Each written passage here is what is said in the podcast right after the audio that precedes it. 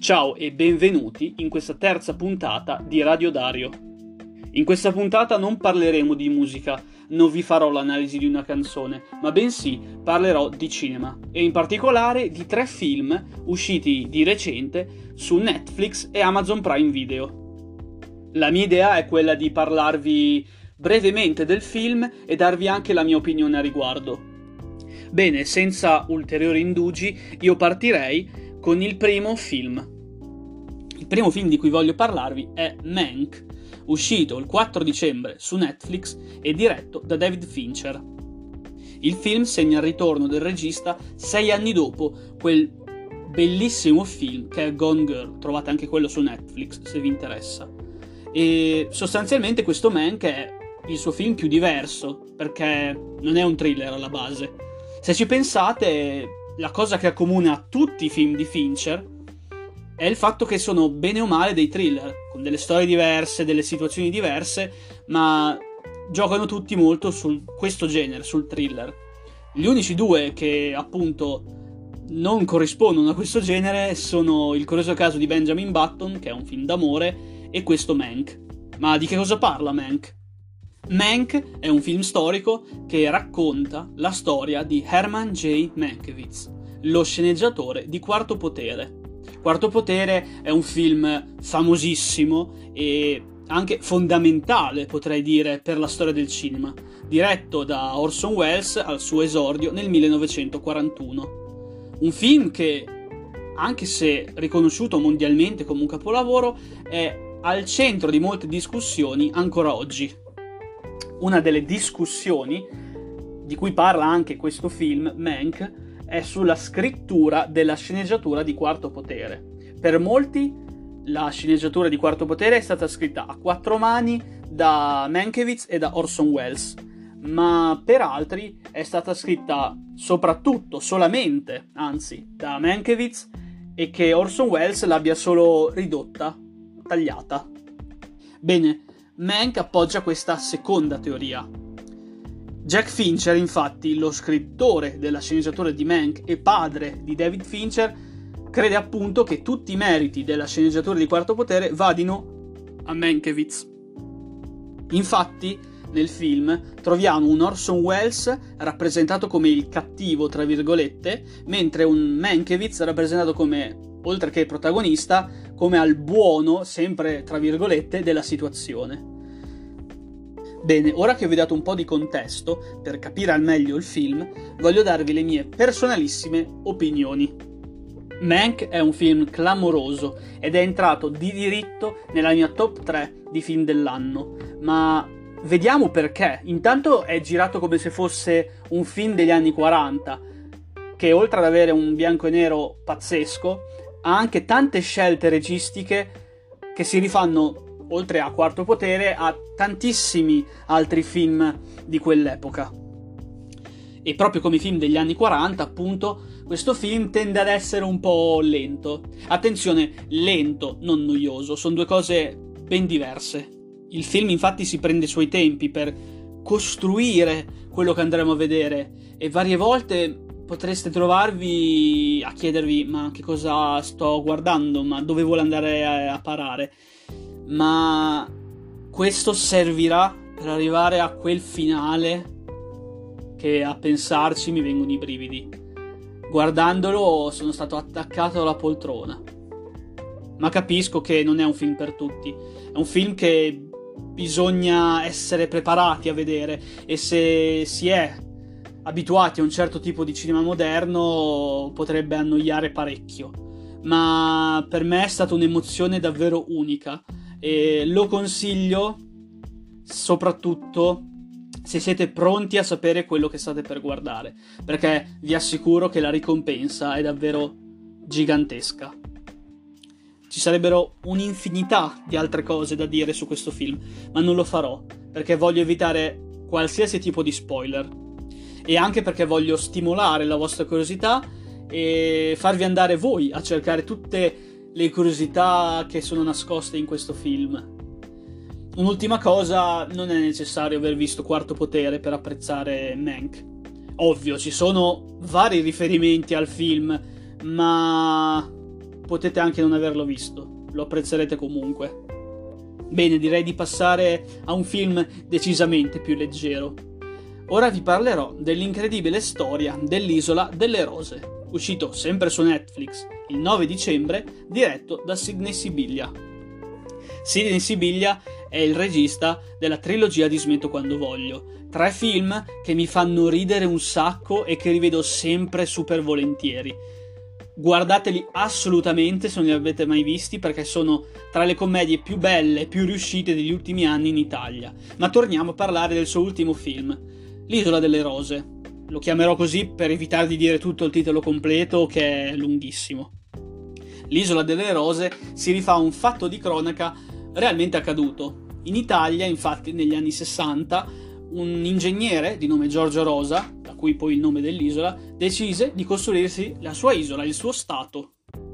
Lui infatti prese la sua bella barca e uscì dalle acque territoriali italiane e costruì in mezzo al mare la sua piattaforma, la sua isola delle rose. Bene, io questa storia non la conoscevo per nulla ed è stato grazie a questo film che l'ho scoperta e sono indignato che se ne parli così poco. Davvero, questa storia ha dell'incredibile e non capisco perché la gente non ne parli, perché è qualcosa di assurdo, non sembra vero. E, eppure è successo, qua in Italia. Questo film, infatti, vuole essere una ricostruzione dei motivi che portarono Giorgio Rosa a costruire la sua isola e tutto quello che poi portò. Perché allo Stato italiano non andò tanto a genio questa cosa ma non vi dico niente, guardatevi il film per capire cos'è davvero successo. Il cast è uno dei punti di forza di questo film, perché troviamo Elio Germano a interpretare Giorgio Rosa, Matilda De Angelis a interpretare Gabriella, l'amore della vita di Giorgio Rosa, e incredibilmente Luca Zingaretti a interpretare Giovanni Leone, il presidente della Repubblica Italiana di quegli anni e non c'è altro da dire, il film è perfetto per passare una serata tranquilla. Questo è il classico film da vedere con i genitori, con gli amici, col fidanzato, con la fidanzata, per rilassarsi. Perché oltre a far ridere un sacco, vi farà scoprire questa pagina di storia italiana che è troppo poco conosciuta. E lo so, mi sto ripetendo, ma io davvero apprezzato tantissimo questo film e apprezzato l'intento del film di far scoprire questa storia, perché per me ha dell'incredibile.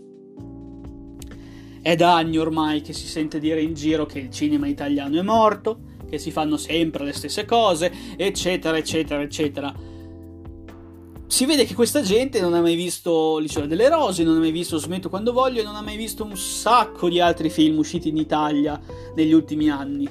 Il cinema italiano c'è, è vivo e va supportato perché ogni tanto esce un film incredibile.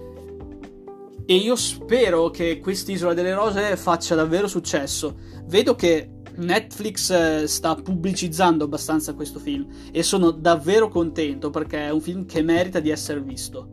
Guardatelo assolutamente, questo è un film che consiglio a tutti. Passiamo a parlare dell'ultimo film di oggi. Cambiamo piattaforma, andiamo su Amazon Prime Video e parliamo di The Gentleman, uscito su Amazon Prime Video in Italia il 4 dicembre, diretto da Guy Ritchie. Guy Ritchie è un regista famosissimo che ha diretto per esempio il live action di Aladdin, i due film su Sherlock Holmes e King Arthur. Ma questo The Gentleman si rifà tantissimo allo stile, al mondo dei suoi primi film, come per esempio The Snatch o Lock and Stock. C'è da fare una premessa, io non sono un gran conoscitore dei film di Guy Ritchie, ho visto questo The Gentleman King Arthur e il primo Sherlock Holmes e basta, sostanzialmente. Quindi non so quanto di The Snatch, di Lock and Stock e in generale dei suoi primi film ci sia in questo The Gentleman, ma non è questo l'importante. Io vi dico quelle che sono state le mie emozioni, le mie sensazioni guardando questo film. Ovviamente prima o poi cercherò di recuperare altri film di Guy Ritchie e perché no parleremo anche di lui in una puntata del podcast, ma torniamo a The Gentleman. In questo film Guy Ritchie si rifà tantissimo allo stile di Scorsese e allo stile di Tarantino. Il tutto però mischiato con una sana indole britannica. Il film infatti è ambientato a Londra e si sente tantissimo la presenza di un regista inglese, si sente tantissimo l'inglesità, non è una parola per rendervi l'idea di questo film. E mi è piaciuto davvero tanto questo. Infatti il film è super veloce, è una scena che segue l'altra, non ha un secondo di stanca, è tutto sparato a mille e è davvero ben diretto, ha delle idee davvero interessanti, molto tarantiniane, ma che mi sono piaciute davvero tanto. Anche in questo film il cast è davvero una parte fondamentale, ci sono degli attori famosissimi e vi lascio a voi l'arduo compito di andare a googolare il film per vedere tutta la gente che c'è. Mi sono piaciuti tutti, dal primo all'ultimo, e ho amato soprattutto il personaggio di Hugh Grant. Non dico altro, non voglio fare nessun tipo di spoiler, quindi mi limito a dire la trama di che cosa parla in generale. Il personaggio di Matthew McGonaghy è questo re dello spaccio in Inghilterra, una specie di Pablo Escobar inglese che a inizio film decide di smettere di essere il re della droga inglese semplicemente e quindi vuole vendere le sue varie coltivazioni di marijuana. Ovviamente il tutto non andrà proprio bene e da qui poi parte il film. Come detto, il film ha un ritmo super incalzante ed è super veloce questa cosa può far storcere il naso perché bisogna essere sempre attenti a quello che succede perché anche se si perde una piccola cosa si rischia di non capire i successivi minuti, le successive scene. Però questo secondo me è un lato positivo perché, come dire, obbliga, tra virgolette, lo spettatore a stare sempre attento a quello che succede nella pellicola. Anche questo è un film che consiglio alla gente a cui piacciono questo tipo di film quindi i gangster movie, i film di Tarantino e i film di Scorsese, perché è una summa perfetta di tutto questo, con, come detto, una spruzzatina di inglesità, questa parola che mi sono inventato.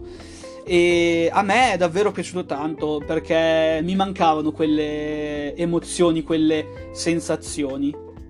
Non sono un grande fan dei gangster movie perché solitamente non, mi, non è un genere che preferisco e li guardo, ma non è un genere a cui vado spesso.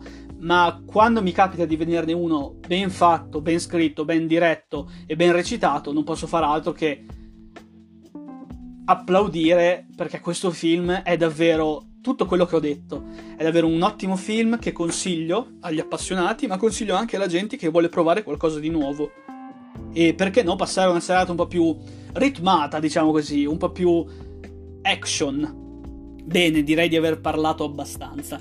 Come detto, ho evitato di farvi qualsiasi tipo di spoiler per evitare di rovinarvi la visione, ma spero di avervi portato curiosità a vedere uno di questi tre film, o perché no, tutti e tre. Ho già detto dove li trovate, trovate Mank e la, l'isola delle rose su Netflix, mentre The Gentleman su Amazon Prime Video. Se non li avete visti, consiglio caldamente di guardarli. Se li avete già visti, fatemi sapere cosa ne pensate. E noi ci vediamo settimana prossima, sempre qui, su Radio Dario. Ciao!